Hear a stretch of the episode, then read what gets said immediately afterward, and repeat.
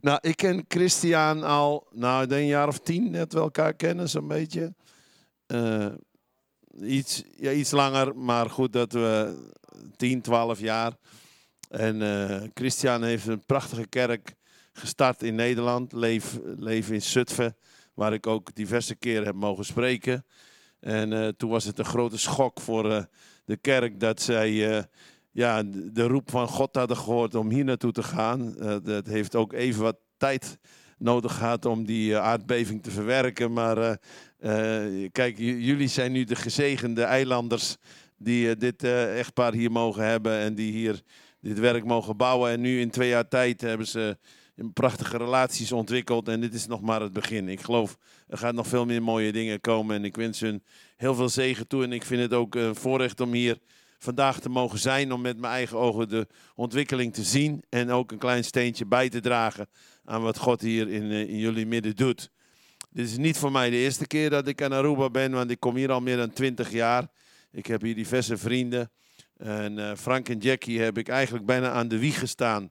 Van, uh, ze waren nog maar net bekeerd. En als ik zie wat de Heer nu doet in hun leven, is ook prachtig om te zien. En mijn andere vriend, die Arubaan, die hier vandaan komt, is nu pastor in Bonaire. En daar ga ik aanstaande woensdag, of dan ga ik aanstaande donderdag naartoe. Um, nog even iets over Abba Childcare. Ik ga daar niet heel veel over zeggen, want ik zou daar een hele week mee kunnen vullen. Want het is zo'n belangrijk werk in mijn leven. Want we hebben inmiddels duizenden kinderen kunnen, kunnen helpen. Je kunt uh, achter straks een foldertje meenemen. We hebben net een klein nieuw foldertje gemaakt. Uh, want we doen dit nu zes, zeven jaar. We hebben in die zeven jaar tijd meer dan een miljoen euro kunnen investeren. Maar ik begon echt met niks. Alleen maar met een gebroken hart over de, toestand van die kinderen en van die weduwen. En God heeft ja, het geld in onze handen gegeven en we hebben dat vertaald naar hoop en nieuw leven. En, in het foldertje heb je een korte verslag van de geschiedenis van ons werk en uh, de verwijzing naar de website waar je nog veel meer kunt lezen en filmpjes kunt zien. Dus als je echt geïnteresseerd bent. Uh, het voorstel van Christian, ehm, als je iets wilt betekenen, dat eh, kan. Het probleem is met buitenlandse overmakingen per maand is een beetje moeilijk. Ik heb diverse sponsors uit Duitsland, uit Maleisië, uit Indonesië.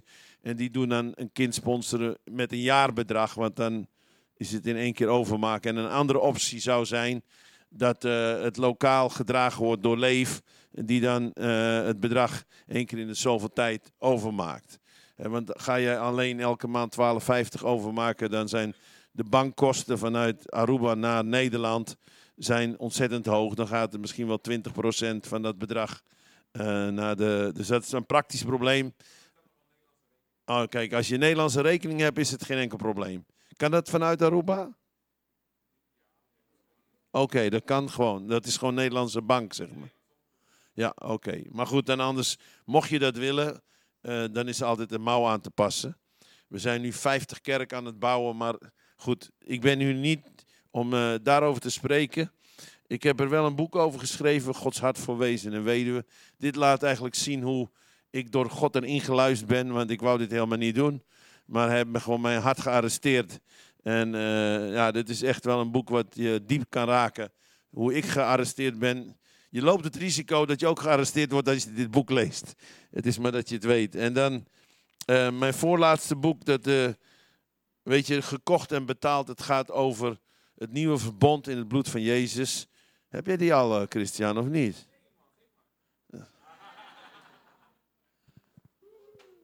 Oké.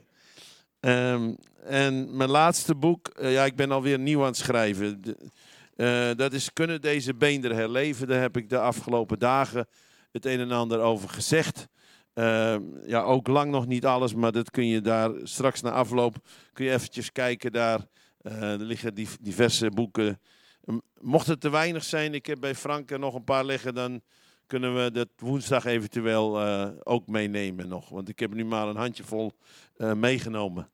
Uh, Christian heeft uh, gevraagd of ik over iets wil spreken, maar ik ervaar de leiding van Gods geest. Ik wil iets zeggen over, ja dat voelt zo helder in mijn geest, over de eerste liefde. Daar wil ik iets over zeggen. En ik hoop jullie een beetje als een pyromaan in de fik te steken. En, en, en, en dat jullie weer pyromanen worden op dit One Holy Island, hè? One Happy Island. Halleluja. er staat een gelijkenis in het Evangelie van Lucas, hoofdstuk 14, vanaf vers 15 tot 24. En er staat in de Nederlandse Bijbel boven de gelijkenis van de verontschuldigingen. In de Engelse vertaling, in de grondtekst staat The Parable of the Great Supper. Uh, dat is natuurlijk heel wat anders. Dat gaat over een feest wat een koning gaat vieren. Um, nou ja, de Nederlandse vertaling legt het accent op uh, de excuses die de mensen maken. Maar dat, het zal duidelijk worden in het verhaal. Ik ga een paar teksten lezen daaruit. Um, Jezus reageert op uh, een vraag die in een gezelschap gesteld wordt. En toen zei hij: Iemand richtte een grote maaltijd aan en nodigde velen. En hij zond zijn slaven uit tegen het uur van de maaltijd om de genodigden te zeggen: Kom, want het is nu gereed. En ze begonnen zich opeens allen te verontschuldigen. De eerste zei: Ik heb een akker gekocht, die moet ik noodzakelijk gaan bezien. Ik verzoek u, houd me verontschuldigd. De ander zei, ik heb vijf span ossen gekocht en ik ga die keuren. Ik verzoek u, houd mij voor verontschuldigd. Weer een ander zei, ik heb een vrouw getrouwd en daarom kan ik niet komen. En de slaaf kwam terug en berichtte dit aan zijn heer. En toen werd de heer des huizes toornig en zei... Ga de straten en de stegen van de stad in en breng de bedelaars en misvormden en blinden en lammen hier. En hij zei, Heer, wat gij hebt opgedragen is geschied en er is nog steeds plaats. En de Heer zei tot de slaaf, ga de wegen en de paden op en dwing hen om binnen te komen, want mijn huis moet vol worden. Want ik zeg u, niemand van die mannen welke genodigd waren, zal van mijn maaltijd proeven. Uh, deze gelijkenis, waar gaat die over? Uh, God sprak heel duidelijk tot mij door dit verhaal. Dit is geen gelijkenis voor zondaren die tot geloof komen. Dit is een gelijkenis aan de genodigden. Het gaat om de genodigden. Wie zijn de genodigden? Dat ben u en ik. De genodigden tot de maaltijd van de koning, tot de bruiloftsmaaltijd van Jezus. Dat zijn Gods kinderen, de gelovigen. En je moet je voorstellen, die maaltijdvoorbereiding, die is al 2000 jaar aan de gang. Want ik ga heen om uw plaats te bereiden en dan ga ik u halen en dan zullen u daar ook zijn. Dus uh, dat wordt echt een party. Ik zou je zeggen, daar is wat wij hier straks doen, is helemaal niks bij. Want dat is echt een voorbereiding van uh, tot in de puntjes is het geregeld. Ik geloof dat Jezus niet voor niks timmerman was. Want hij, hij bouwt onze huizen, staat daar. En, uh, en, dan, en dan komt hij en dan staat er dit heel bijzonder. En daar zou je bijna overheen lezen. Uh, dan staat er namelijk, en het is nu gereed, staat er. Uh, kom, want het is nu gereed. Het is nu gereed. En nu is niet morgen. En nu is niet gisteren. Nu is nu. Dat is dit moment. Het is nu gereed. De uitnodiging mag nu uitgaan, want het feest is klaar. En dan gaan de, je zou zeggen, de postbodes die gaan erop uit om de uitnodigingen uit te delen. En dan zijn er drie excuses die genoemd worden. En God liet mij zo duidelijk zien. De eerste zegt, ik heb een akker gekocht. En de geestelijke symboliek of de profetische betekenis daarvan is, de akker is de wereld. De akker is een zendingsveld. Hier is iemand die is heel toegewijd aan God. En die zegt, ik heb Chinees geleerd. Ik heb een Chinese paspoort. Ik heb een huis gevonden. Ik heb eigenlijk nu geen tijd. Want ik had besloten om zendeling in China te worden. Of in Aruba. Of vul het eigenlijk maar in. Ik, ben, ik, ik, ga voor die oogst. En het is eigenlijk heel tragisch dat dit gaat niet over een onverschillige zondaar die aan drugs of drank is of aan de alcohol. Hier gaat het over een heel toegewijd iemand die zich geroepen weet en, en helemaal wil gaan voor de oogst. De akker is de wereld, ga in de wereld in, haal de oogst binnen. Maar heel stiekem is die roeping een afgod geworden. Is belangrijker geworden dan de Heer van de oogst. Er is meer liefde voor de oogst van de Heer dan voor de Heer van de oogst. En dat overkomt geen halfslachtige christenen. Dat is nu juist het gevaar van de meest toegewijde christenen. En ik hoop dat ik daartoe spreek. En, eh, en dat ik u mag aanspreken hierop. Want de ongelovige of de halfslachtige christenen, die hebben andere verleidingen waar ze mee worstelen. Die worstelen misschien met drugs of drank of alcohol of weet ik veel wat voor andere zaken. Maar hier heb je een toegewijd iemand die zijn leven goed op de rails heeft, maar onbewust is zijn bediening bijna een afgod geworden. En als we denken aan een afgod en afgoderij, dan denk je misschien aan hoererij of uh, beelden uit India of drank of, of, of, of geld of macht of weet ik veel. Maar hier is die afgod, uh, uh, dat woord afgod betekent het al, alles wat jou van God afhoudt. Alles wat tussen jou en God kan inkomen te staan. En dat kan dus niet alleen iets slechts zijn, dat kan zelfs iets heel goed zijn. Want hier zie je dat de vijand van het beste het goede is. Het goede om de wereld te winnen mag nooit tussen jou en God komen instaan. God is altijd belangrijker dan wat dan ook. Hij moet ten alle tijden nummer één zijn. En hij zegt, uh, sorry, ik kan niet komen, want uh, ik heb een groot werk te doen. De tweede is eigenlijk in dezelfde lijn. Die zei, ik heb vijf span ossen gekocht en die moet ik gaan keuren. Sorry, eh, eh, excuses, ik kan niet komen. Ik geloof de symboliek hiervan is dit gaat om een apostolische bediening.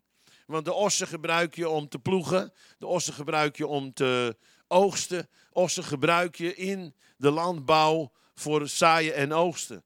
En je zou kunnen zeggen, dit is de man die heeft een bijbelschool, die heeft zijn tv-programma's, die schrijft zijn boeken, die zegt ik heb geen tijd, uh, voor feestjes, want de wereld moet gered worden. En uh, ik heb nog een tv-programma wat ik moet opnemen. Ik heb nog een boek wat ik moet schrijven. Ik heb nog een campagne die ik moet regelen. Ik heb geen tijd voor dit soort dingen. En ook deze man is in de val gelopen van dat het goede van zijn leven uiteindelijk hem juist in de weg is komen te staan van het allerbeste. En dat is God liefhebben boven alles, ook boven jouw bediening. Ik heb ook dit ontdekt en dat heb ik op de eerste avond bij Frank ook gezegd. De burn-out waar sommige voorgangers in terechtkomen of christenen in terechtkomen, hebben te maken met verkeerde prioriteiten. Als de liefde voor God altijd nummer één blijft in je leven, dan, ja, ik zeg niet dat je fysiek geen burn-out kunt hebben, maar dan zal je geen burn-out hebben, want dan tap je in een, in een oneindige bron waar je altijd weer kracht vindt om verder te gaan omdat Hij nummer één is in je leven. En anders kun je moe worden van het werk. Je kunt er zat van worden, ook al ben je nog zo toegewijd. En de derde, die spreekt eigenlijk ook voor zich. Ik heb een vrouw getrouwd en daarom kan ik niet komen. Dit gaat over dat je een gemeente leidt. De vrouw is de bruid, dat is de bruid van Christus, de gemeente. En ik hou van de kerk. Ik geloof in de kerk. Ik geloof ook dat we liefde voor de kerk moeten hebben. Maar onze liefde voor de kerk mag nooit tussen ons en de Heer zelf inkomen te staan. Hij moet altijd nummer één zijn. Als ik meer van de kerk van de Heer houd dan van de Heer van de kerk, heb ik een afgod in mijn leven. God moet altijd nummer één zijn. Het is tenslotte zijn kerk. Ik zal mijn kerk bouwen. Het is niet jouw werk om die kerk te bouwen. Jouw werk is om de Heer lief te hebben en Hem te dienen. En misschien roept Hij jou wel in een werk voor zijn kerk. Maar Hij moet altijd nummer één zijn. Ten alle tijden. En misschien heb je nog nooit deze uitleg gehoord. Maar dit is wat God mij zo helder heeft laten zien. En ik ga je nog een paar andere teksten laten zien waarin dezelfde fout gebeurt bij de meest toegewijde christenen. En dan komt die slaaf terug en die vertelt dit aan zijn heer. En hij wordt toornig. En je moet even voorstellen, dit gaat niet over dat God, de toorn van God over goddeloosheid. Hier is ook een stuk teleurstelling in het hart van God. Dit zijn mijn kinderen waarvoor ik mijn leven heb gegeven. En ze zijn nu, ze hebben een afgod van mijn werk gemaakt. Ze, ze vinden dat belangrijker dan mijzelf. En hij wordt boos. En dan zegt hij tegen de slaaf: uh, ga de straten en stegen van de stad in en breng de bedelaars, misvormden, de blinden, de lammen. En hij zei, heer, wat je opgedragen hebt is geschied en er is nog plaats. En hij zei, ga de wegen de paden in en dwingen om binnen te komen, want mijn huis moet vol worden. En dan komt die laatste zin. Het is een ongelooflijk pijnlijke zin. Niemand van die mannen, welke genodigd waren, zal van mijn maaltijd proeven. Betekent dat dat ze verloren zijn? Nee, dat geloof ik niet direct. Maar zij missen het feest. Zij lopen het feest. Hij, hij zegt duidelijk, zij zullen niet van de maaltijd proeven. Ze hebben geen deel aan het feest. Zij hebben meer hun aandacht gericht op de aarde, op het werk van mij, dan op mij. En daarom komen ze ook niet naar mijn feestje. Dit, ik wil niet dat de Heer dat over mij zegt. Ik zou ook niet willen dat de Heer dat over u zegt. Ik denk ook niet dat u zult willen horen bij die categorie mensen waarvan de Heer zegt: Forget it, jij komt niet op mijn feestje. Want uh, jij hebt andere prioriteiten gesteld die ik nooit gegeven heb. Uh, dat spanningsveld, dat kent iedere toegewijde christen. Uh, ik weet niet hoe jullie dat doen, maar ik heb vaak dat ik eh, een to-do-list maak, s morgens. En dat is een hele hoop dingen.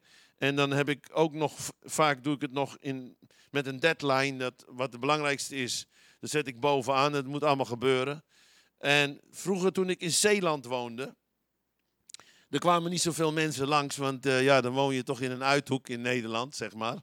Maar nu ik in Zeewolde woon, heel centraal, heel centraal in Nederland, lopen heel veel mensen bij me binnen, bellen me, willen counseling hebben, kun je me dit sturen, heb je, kun je me helpen. Als ik mijn agenda laat dicteren door de vragen die op me afkomen, dan kom ik bijna niet meer aan mijn eigen werk toe.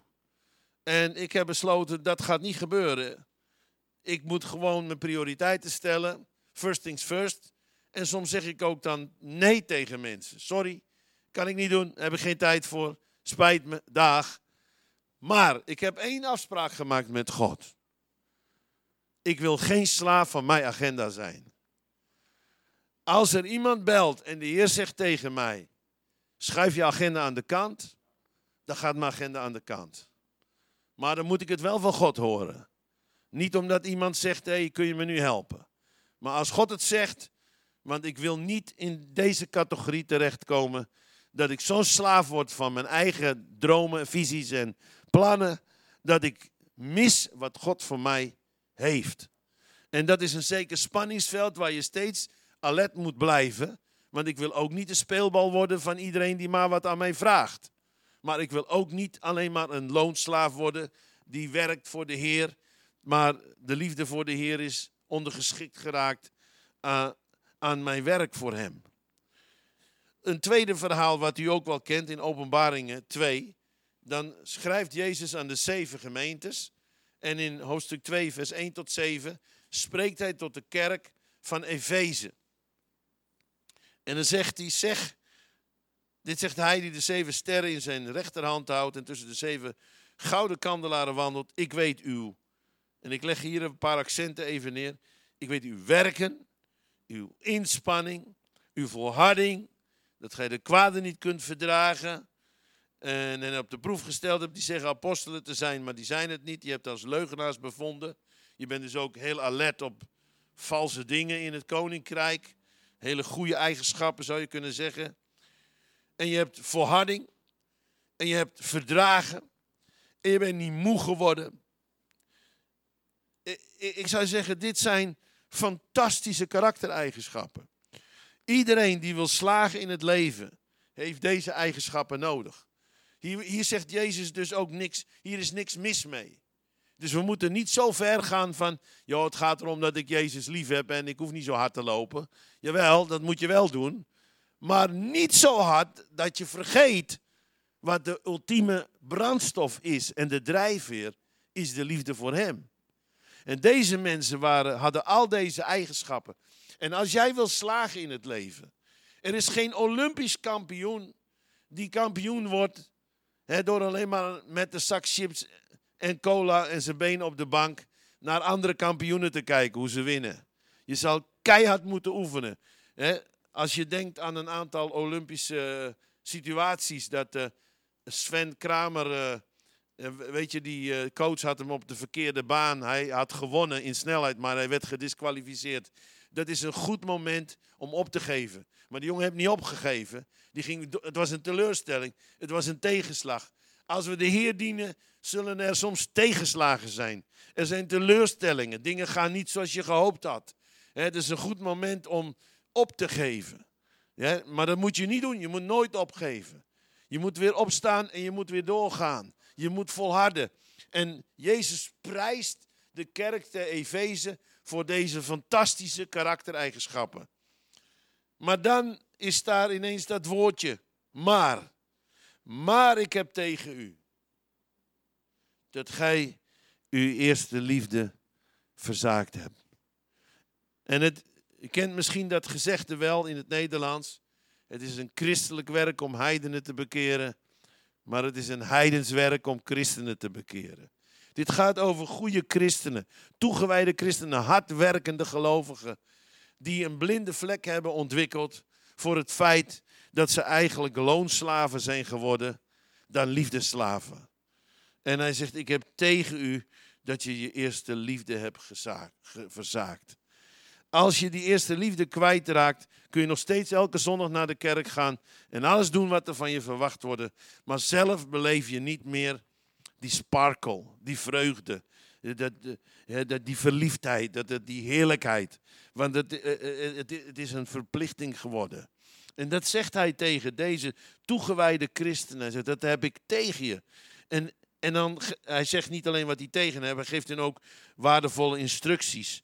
Hij zegt allereerst, gedenk dan van welke hoogte gij gevallen zijt. In de ogen van God ben je afvallig. Dat is ook weer zo'n woord. Met afval, dan denken we, ja, hij is van de Heer afgevallen. Weet je wel, hij is van zijn geloof afgevallen. Hij is nu aan de drank, hij gaat niet meer naar de kerk. Hij gebruikt nu drugs, hij heeft geld gestolen, hij heeft weet ik veel wat. Nee, dit is iemand die doet nog steeds alles wat je van een christen mag verwachten.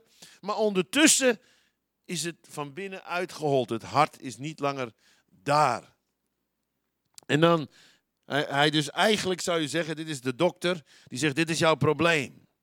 Maar hij, is niet, hij zou geen goede dokter zijn als hij geen medicijn aanreikt. En dat zie je in het volgende vers. Want dan zegt hij niet alleen, zie eens van hoe hoogte je gevallen bent. Maar bekeer je en doe opnieuw uw eerste werken. Nou, wat zijn die eerste werken? Dan moet je teruggaan naar het moment dat je voor het eerst door Gods liefde bent gepakt. En ik ga heel, heel persoonlijk zijn. Ik ben bijna 40 jaar christen nu. Het was 8 januari 1977. Ik had haar, ik denk al het, nou ja, ik wil niet zeggen al het haar hier bij elkaar, maar mijn haar was ongeveer, ik kon mijn kont ermee afvegen, zeg maar. zo lang haar had ik. En ik liep in lompen en ik liep op klompen. Je moest mij zien. Ik was een bezienswaardigheid. Totaal bezet door demonen. Vanwege alle drugs die ik gebruikt had. Ik was een slaaf van de duisternis wanhopig, geterroriseerd door demonen. Geen uitzicht in mijn leven. Maar op 8 januari 1977 kwam ik in een concert in Zwolle bij Andrew Crouch. En misschien zegt Andrew Crouch je iets, inmiddels overleden, ook op 8 januari, op de dag dat ik tot bekering kwam. Maar 48 jaar geleden was ik in dat concert. En toen had ik een ontmoeting met Jezus. En ik huilde nooit ik maakte anderen aan het huilen. Mijn hart was zo hard als een steen. Ik was onverschillig, gebonden in de duisternis. Ik haatte mezelf omdat mijn leven een puinhoop was. Ik wist niet dat God van mij hield. Ik dacht, als God me ooit te pakken krijgt, dan ben ik nog niet jarig. Dan. Uh, naar de hel met die gast. Die deugt nergens voor.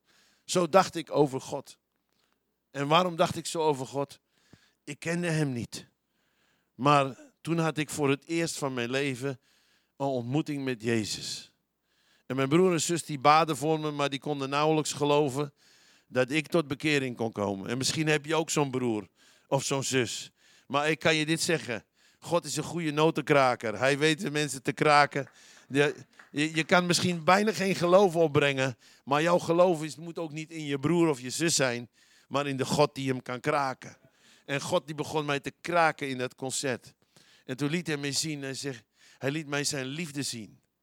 En voor het eerst in mijn leven ervoer ik de liefde, hè, die eerste liefde van God. Dat God van mij hield. Ik zou je zeggen, ik huilde nooit, maar ik begon als een baby te huilen. Dat iemand, dat God van mij houdt. Ik had zo'n puinhoop van mijn leven gemaakt. Ik had geld van mijn eigen lieve moeder gestolen, want je bent een junk. En je, je geweten wordt gedichtgeschroeid. Ze verdienden niet dat ik dat deed. Ik bedonderde iedereen. Ik haatte mezelf. Ik kon mezelf ook niet veranderen. Ik wilde zo niet leven. Maar toen zei Jezus drie dingen tegen mij.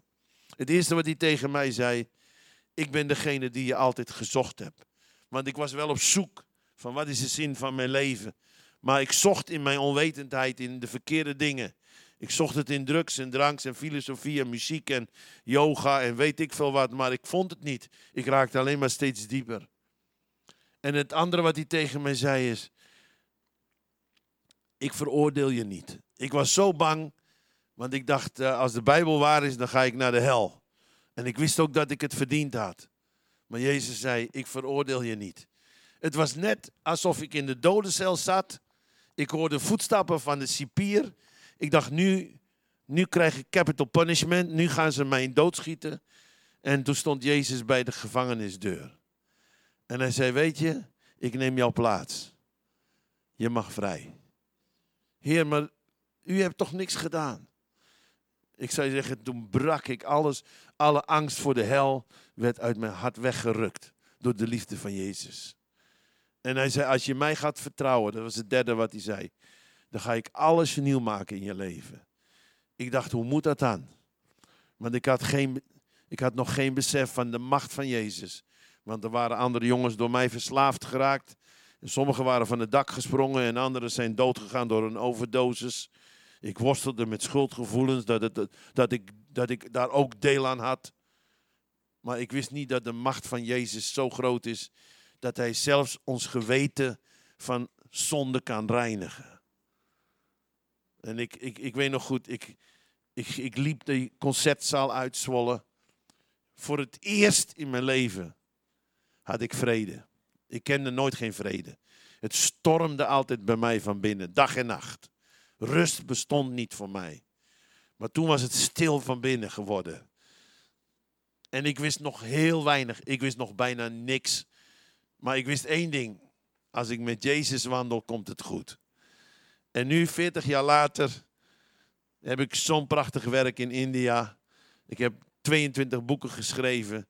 Ik heb vijf kinderen, ik heb zeven kleinkinderen. Ze dienen de Heer, zijn allemaal muzikanten. Het is een droom die werkelijkheid is geworden. Maar ik zeg je dit. Juist omdat ik zo druk ben, loop ik ook het gevaar dat ik zo druk met het werk van de Heer ben, dat ik aan het, de Heer van het werk voorbij ga. En daarom is het zo belangrijk dat je iedere keer weer teruggaat naar die eerste liefde. En als ik dat ook doe, dan word ik weer ontroerd. Dan denk ik, niemand zag mij staan, niemand wilde mij hebben. I was rejected by the society. Maar Jezus zegt, ik wil jou. En weet je, die eerste liefde geeft je zoveel spankracht. Die houdt je ook in balans. Die maakt dat je ook niet in extreme dingen terechtkomt. Want dat, het eerste gebod, het enige gebod en het eeuwige gebod is niet bouwkerken, Verkondig het evangelie, red de wereld, bevrijd mensen. Het eerste gebod is, heb God lief. Dat is niet veranderd in het Nieuwe Testament. Het zal ook niet veranderen in de eeuwigheid. Het is zelfs zo, als je nu al je troeven zet op bevrijding bijvoorbeeld, dan heb ik een teleurstellende mededeling voor je.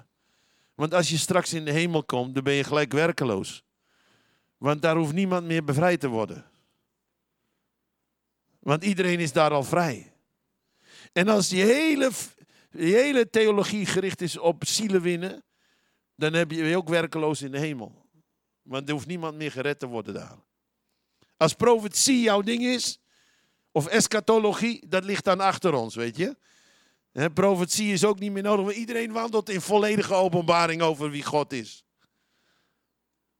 Maar wat, wat gaat gewoon, ja, zeg maar, ononderbroken door als je naar de eeuwigheid gaat, is mensen liefhebben.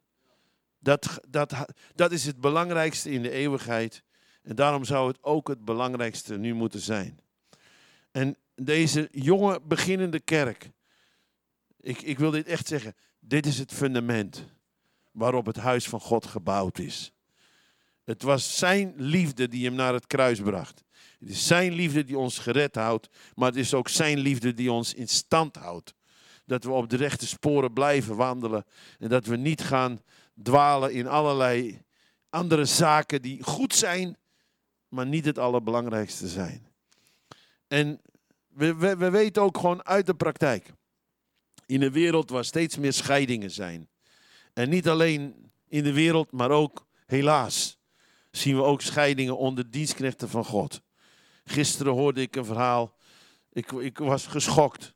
Weet je, ik luisterde naar Israel Newton. Die prachtige muziek die die man schrijft. Het is een rising star geworden. Maar nu is hij gescheiden. En nu heeft hij een ander vrouwtje. Je, je, je loopt juist het gevaar, als je zo druk bent met het werk, dat je geestelijke weerstand tegen de verleidingen van binnenuit worden uitgehold. En hij is één voorbeeld. En ik zeg niet uh, om hem zwart te maken, want het kan mij ook overkomen. Het kan ons allemaal overkomen. We kunnen alleen maar bidden dat het goed tussen hem en God, God komt. Ook al zal het huwelijk misschien niet meer goed komen. maar, maar dat is een waarschuwing voor ons. Om over de juiste prioriteiten te blijven waken. En ik geloof ook in onze relaties met onze vrouwen en kinderen. Weet je, ik heb een vrouw die komt van Indonesië, net als ik ben ook Indonesisch vandaag. maar uh, Christian heeft ook Indonesische roots. Mijn vrouw is echt een family mens. Uh, zij leeft voor de kinderen, voor de kleinkinderen. Dat is alles voor haar. En uh, als ze jarig is en ik zeg, schat, wat wil je voor je verjaardag? Dan hoef ik eigenlijk niet te vragen. Want haar antwoord is bijna altijd, ik zeg, je hoeft niks. Als je meer tijd voor mij hebt. En soms is dat, weet je, vooral mannen, we zijn zo purpose-driven. We zijn zo, ja, we willen allerlei dingen doen, maar zij wil gewoon dat ik tijd voor haar maak. En als ik dat dan ook doe, want soms kost het mij echt een offer, want dan wil ze op vakantie en dan denk ik, ja, ik heb dit nog te doen en dat nog en we hebben een zendingsreis en, en dat eh, moet ik allemaal. Maar als ik dan doe, dan is het allereerst goed voor mijn eigen fysiek. Maar dan is het ook alsof onze batterijen weer worden opgeladen. Als we samen lekker in een restaurantje zitten te eten en wandelen langs het strand, hand in hand. Ik moet misschien een keer uh, mijn vakantie op Aruba met haar doen dan. Hè? Maar dan kom ik niet preken, want dan zegt ze, ja, dan ga je weer preken, ja. Nee, dat wil ze dan niet. Hè? Dan, dan wil ze dat ik er alleen voor haar ben. Hè? Mag zij preken. Dat, die terugkeer naar de eerste liefde. En wat ik ontdekt heb, als ik dat iedere keer doe, dan wordt het makkelijker om nee tegen allerlei verleidingen. Weet je, als, als je, en, en we weten hoe dit werkt. Als mijn vrouw mij geen genegenheid geeft, dan kan de verleiding van andere zonden makkelijk. Want je hebt als man ook de behoefte aan die genegenheid. Als zij het mij niet geeft, dan het is geen vrijbrief om dat dan te doen, maar het, het wordt makkelijker om in zonde te vallen. En dat is ook zo waar in dit principe. Als we zorgen dat onze liefdesrelatie met God sterk blijft en Hij altijd nummer één is, dan zullen we veel makkelijker weerstand kunnen blijven bieden aan allerlei verleidingen die op ons pad komen. Omdat, omdat ons hart gevuld is met de liefde. En ik bedoel, als je s ochtends goed ontbijt, dan staren de gebakjes je in de vitrine niet aan van eet mij. Want je maag is al gevuld. En zo is het ook. Als je, als, je, als je je leven vult met die eerste liefde, dan zullen de verleidingen van de wereld, die zullen hun aantrekkingskracht op je verliezen. En het zal veel, ik zeg niet dat ze er niet zijn, maar het zal veel makkelijker zijn om ze buiten de deur te houden. En om nee te zeggen tegen deze dingen. En anders wordt het een gevecht, want, want, want ja, je hebt honger en je moet wat eten je kunt niet zeggen, ik eet niet. Maar dan ga je de verkeerde dingen eten die niet goed zijn. En dat is niet alleen waar in het nutrition van het natuurlijke lichaam, maar dat is ook heel erg waar in het geestelijke. In het geestelijke. Nou, ik heb nog een verhaal, een derde verhaal. En dit vind ik ook zo'n fantastisch verhaal. Wat u allemaal kent. Het verhaal van de verloren zoon. In Lucas 15 vertelt Jezus dit verhaal. En uh, de man die twee zonen had. En dan zegt de jongste, zegt, vader geef mij mijn erfdeel. Nou, denken we altijd, of tenminste de meeste van ons, zullen in eerste instantie denken, nou de verloren zoon dat is de jongste, want die ging, ja, die ging naar de hoeren en die ging zuipen en die ging feesten en enzovoorts. Hè. En, maar ik wil allereerst iets goed zeggen over die jongste, want hij zei, vader geef mij mijn erfdeel. Dat kan je alleen maar zeggen als je weet een zoon te zijn. Ja toch? Want je kan anders niet om een erfdeel vragen. Maar het is ook een beetje onbeschoft. Want je, eigenlijk zeg je, ja, je bent nog wel niet dood, maar uh, mag ik vast uh, mijn erfdeel hebben? de erfenis komt na, als de erflater gestorven is. Hij vroeg eigenlijk al ons een erfdeel. En het bijzondere is, die vader gaf het ook aan hem. En je zag dat die jongen geen waardering had voor het erfgoed. Want hij maakte alles te gelden. Met andere woorden, de klassieke kast en alle mooie kunstvoorwerpen. Hij verkocht het hele zootje en maakte er geld van. En hij dacht zo, nu ga ik even lekker, ik ga los. En dan ging de wereld in. En weet je wat er dan gebeurt? Dan heb je ook ineens een berg vrienden. Als je geld hebt, dan heb je vrienden. Maar wat een misleiding. Want het zijn niet jouw vrienden. Als ze echt je vrienden zijn, blijven ze ook je vrienden als je geen geld meer hebt.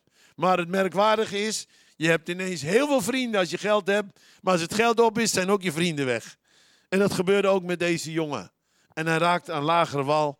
En uiteindelijk ja, begeerde hij zijn buik te vullen met de schillen van de varkens, zegt de Bijbel. En dat is natuurlijk de symbolische taal met de demonie, de drugs, de alcohol, de seks, de immoraliteit. De leegte van zijn hart probeerde hij te vullen met de troep van deze wereld. En toen kwam hij tot zichzelf, staat er. En hij zei tot zichzelf: Ik zal naar mijn vader gaan. Ik zal tegen mijn vader zeggen: Vader, ik heb gezondigd tegen de hemel en ik heb gezondigd tegen u. Wees mij genadig. En dan komt het. En hij stond op. Want je kunt wel denken: Ik ga naar mijn vader. Maar daarmee ben je er nog niet. Je moet ook opstaan en het doen. En hij deed het. En hij ging naar zijn vader. En dit vind ik zo prachtig, want het is natuurlijk een beeld van God de Vader. Want van verre herkende hij aan het loopje van deze jongen. Hij, hij kon zijn gezicht nog niet zien, hij kon zijn gelaatstrekken nog niet zien. Maar de manier van lopen wist hij, that's my boy.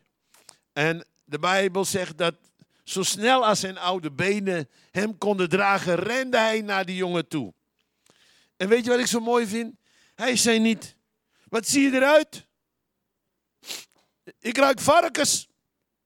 Wat heb je met je erfenis gedaan, man? He? Heb je me beschaamd gemaakt? Niks van dat alles. Nee. Hij omhelsde hem. Dat heb ik ervaren, 40 jaar geleden.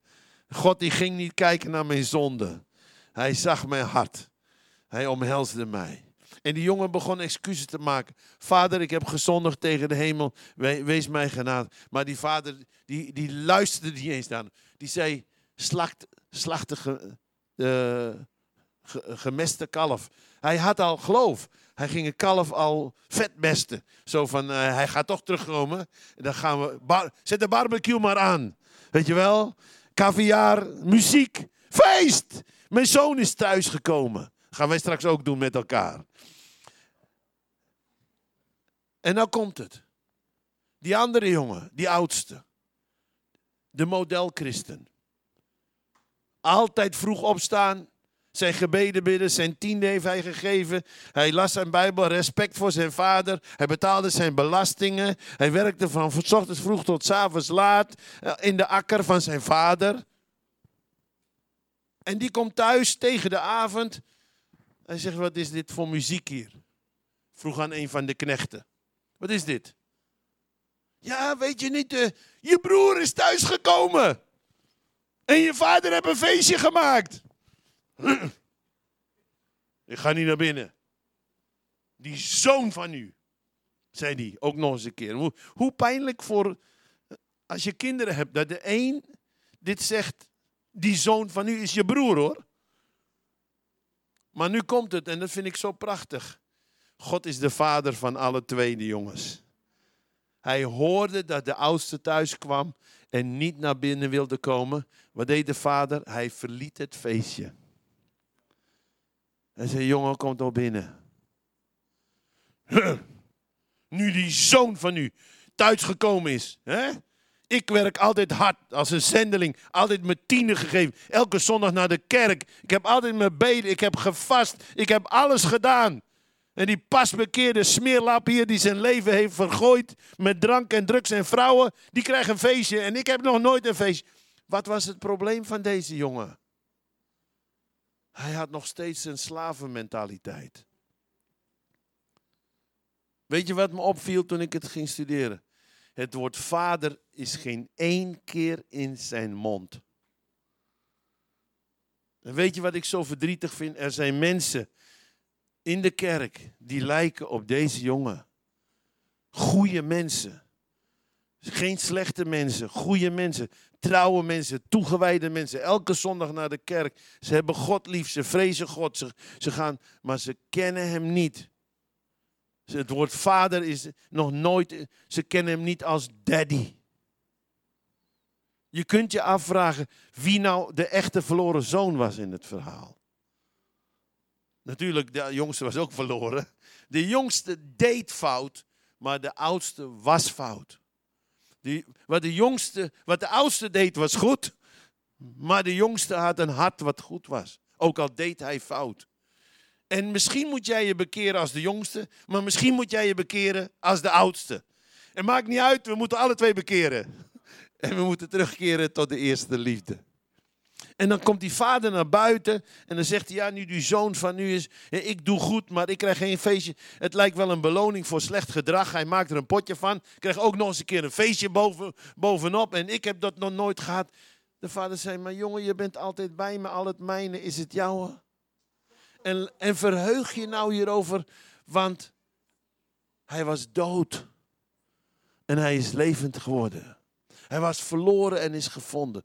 Weet je, God die denkt niet in goed en kwaad.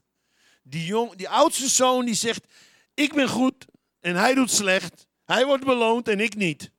Hij dacht in goed en kwaad. Hij, bedacht, hij dacht in loon na arbeid. Hij dacht als een loonslaaf. Maar de vader die dacht niet in goed en kwaad. De vader dacht in leven en dood. Hij was dood. Hij is levend geworden. En wat ik zo mooi vind, die vader verliet het feestje, want hij wilde ook dat zijn oudste zoon in dezelfde feestvreugde zou delen. En als je hier bent als jongste zoon of oudste zoon, maakt me niet uit. Namens de vader wil ik je zeggen, je bent alle twee welkom op het feest. Je bent alle twee uitgenodigd om terug te keren naar die eerste liefde. En het merkwaardige is, als we komen bij het einde van het verhaal, dan is er geen conclusie. Het is een open einde. Er staat niet dat hij naar binnen ging. Er staat ook niet dat hij niet naar binnen ging. Het verhaal is gewoon klaar. Jezus stopt daar. Waarom stopt hij daar? Omdat u bepaalt hoe het afloopt. Ik en jij bepaalt hoe het afloopt. Want wat doen we met dit verhaal? Gaan we terug naar die eerste liefde? Of blijven we loonslaven en wijzen we met de vinger naar ja, slechte mensen die dan wel die hartsrelatie zijn aangegaan? En ik wil jullie vanmorgen hiermee uitdagen, want God wil je hart in de brand steken met zijn liefde. En weet je, Christian had gezegd, wil je iets meer doen over de Heilige Geest? Nou, dat kan ik ook wel doen, maar de Bijbel zegt, ik wil je dopen met geest en vuur. En geest, heilige geest en gaven en tongentaal en wonderen, tekenen, bevrijding. Nou, misschien dat we daar woensdag nog uh, iets speciaals over kunnen doen. Maar ik wil vandaag spreken over dat liefdesvuur.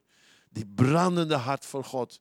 Als er iets is wat mij al die jaren, 40 jaar lang gedreven heeft en mij steeds weer helpt, dan is dat de kern die mij drijft. En dat wens ik jullie allemaal toe. En ik wil graag voor jullie bidden. Als je zegt vanmorgen, man, ik wil ook dat dat vuur wordt aangewakkerd in mijn hart bij vernieuwing.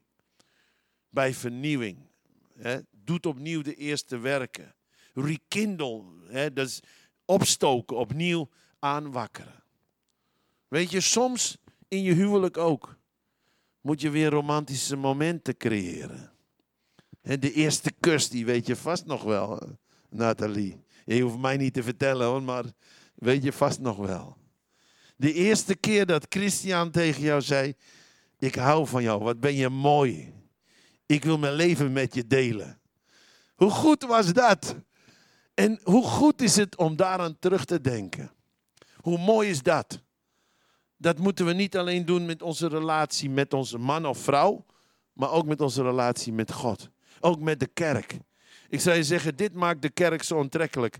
Dat we ook van elkaar houden en om elkaar geven en samen optrekken. Dat, die liefdesband, die bindt ons samen. Weet je, theologie bindt ons niet samen. De Bijbel zegt, liefde bindt ons samen.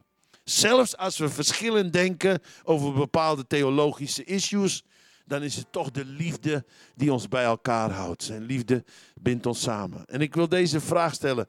Als je bent geraakt door deze boodschap en je zegt, man, dat, dat is ook wat ik nodig heb en ik wil, er, ik wil ook terugkeren naar die eerste liefde. En ik zeg, ik, ik sta het hier te vertellen, maar ik moet ook iedere keer weer terugkeren naar die eerste liefde. Als ik merk dat ik moe word, als ik merk dat ik mijn, ja, als het ware mijn energie kwijtraak, dan weet ik meestal hoe het komt. Ik ben te druk geweest voor God. En ik heb geen tijd genomen met God. En dan moet ik zeggen, Heer, vergeef mij. Ik wil doen wat hier staat. Ik wil me opnieuw bekeren. Ik kom weer naar u toe, Heer. Ik wil weer bij u op schoot kruipen. Ik wil mij koesteren in uw liefde. Ik wil u mijn liefde betonen. U bent belangrijker dan het werk. En als je dat snapt en je zegt, dat wil ik ook, dan ga ik je vragen dit te doen. Om te gaan staan voor het aangezicht van God. Je hand op je hart te leggen en dan ga ik voor je bidden. Dat God opnieuw jouw hart gaat raken en opnieuw vult met die eerste liefde. Dat je als het ware je tank weer gevuld wordt. Dat je weer verder kan. Met je vrouw, met je kinderen, met de gemeente, met de Heer. In je relatie, want Hij is hier. Vader, dank je wel voor deze morgen. Dank u wel voor Leva Ruba. Dank u wel voor Christian en Nathalie. Heer, die hier naartoe gekomen zijn. Heer, om dat huis van liefde te bouwen. Heer, om te leven zoals uw leven bedoeld heeft. En terwijl we hier staan voor uw aangezicht, met onze handen op ons harten, wil ik u vragen, Hemelse Vader. Raak onze harten aan. Met uw doorboorde handen. Laat opnieuw de vlam van uw liefde ons hart vervullen, Heer. Dat onze tank opnieuw gevuld wordt met die eerste liefde voor u alleen. Heer, vergeef ons. Heer, als, we, als, als, als wij eigenlijk moeten erkennen dat we die eerste liefde zijn kwijtgeraakt.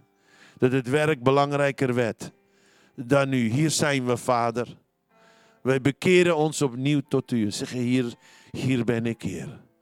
U bent nummer één. En ik wil niet dat er ooit nog wat tussen mij en u inkomt. En terwijl we biddend zijn, ik denk de meeste van u bent een kind van God, maar als je hier vanmorgen te gast bent, je kent Jezus nog niet als je persoonlijke verlosser. Misschien dat je wel je leven naar de kerk gaat, maar je hebt hem nog nooit aangenomen. Je hebt nog nooit die liefde, ja, als het ware, in je hart toegelaten. En je wilt hem leren kennen. Hij is hier hij was er voor mij. Ik was echt een verloren zoon, zoals de jongste. Maar misschien ben jij wel een verloren zoon zoals de oudste. Je bent wel je leven lang naar de kerk gegaan, maar je hebt nog nooit ontdekt dat hij jouw daddy is. En je zegt vanmorgen, ja, dat wil ik ook. Ik wil God ook kennen als mijn daddy. Ik, ik, ik, wil, ik wil ook die liefdesrelatie. Dat het niet alleen maar religie en kerkje is, maar, maar dat ik hem daadwerkelijk zal mogen kennen. Wat moet ik daarvoor doen? Je hart openen voor Hem. Dan wil ik heel graag voor jou bidden dat je daar deel aan krijgt. En het ligt niet aan God, God wil het wel. Maar dan moet je ja zeggen tegen Hem. Als hier iemand is die zegt, Jaap, ik, ik wil ja zeggen, ik wil dit ook. Ik wil mijn leven aan Hem overgeven. Steek je hand maar op, gaan voor je bidden. Dat God dat vuur in je binnenste vrijzet. Amen. Ik zie Gerard hier, gast uit Nederland. Ik zie nog een jonge man achter jou staan met zijn hand omhoog. Ik zie daar een jonge vrouw met haar hand omhoog. Ik zie daar een man die zijn hand omhoog doet. En ik zie nog verschillende met hun hand omhoog. Weet je wat ik wil doen? Ik, ik ga je vragen om een, om een stap te doen. Kom maar uit je stoel. Kom maar hier vooraan. We gaan voor je bidden. Voor dat wonder. Wonder van nieuw leven. En ik heb het nu niet over dat je geen christen bent, want dat ben je misschien al wel. Maar je, je voelt die roep van die eerste liefde en dat, die wil jij beantwoorden. Geweldig dat jullie hier staan. Geweldig. Geweldig. God houdt van jullie. Amen. Christian, kom er even bij. Laat die gitaar maar even. Ik wil dat je meebidt. Dit zijn jouw mensen. Ja? Uh, ja. Hiervoor, hiervoor ben jij gekomen. Naar Aruba. Amen. Halleluja. Bid maar met mij mee. Zeg maar, Heer Jezus. U hebt tot mijn hart gesproken. U hebt mijn hart geraakt. En daarom sta ik hier. Ik ren terug naar u. En ik open mijn hart voor u. Ik wil u kennen als mijn vader. Dank u, Jezus. Dat u mij omhelst. Dat u mij aanvaardt. Dat ik uw kind mag zijn. En dat u mijn vader wil zijn.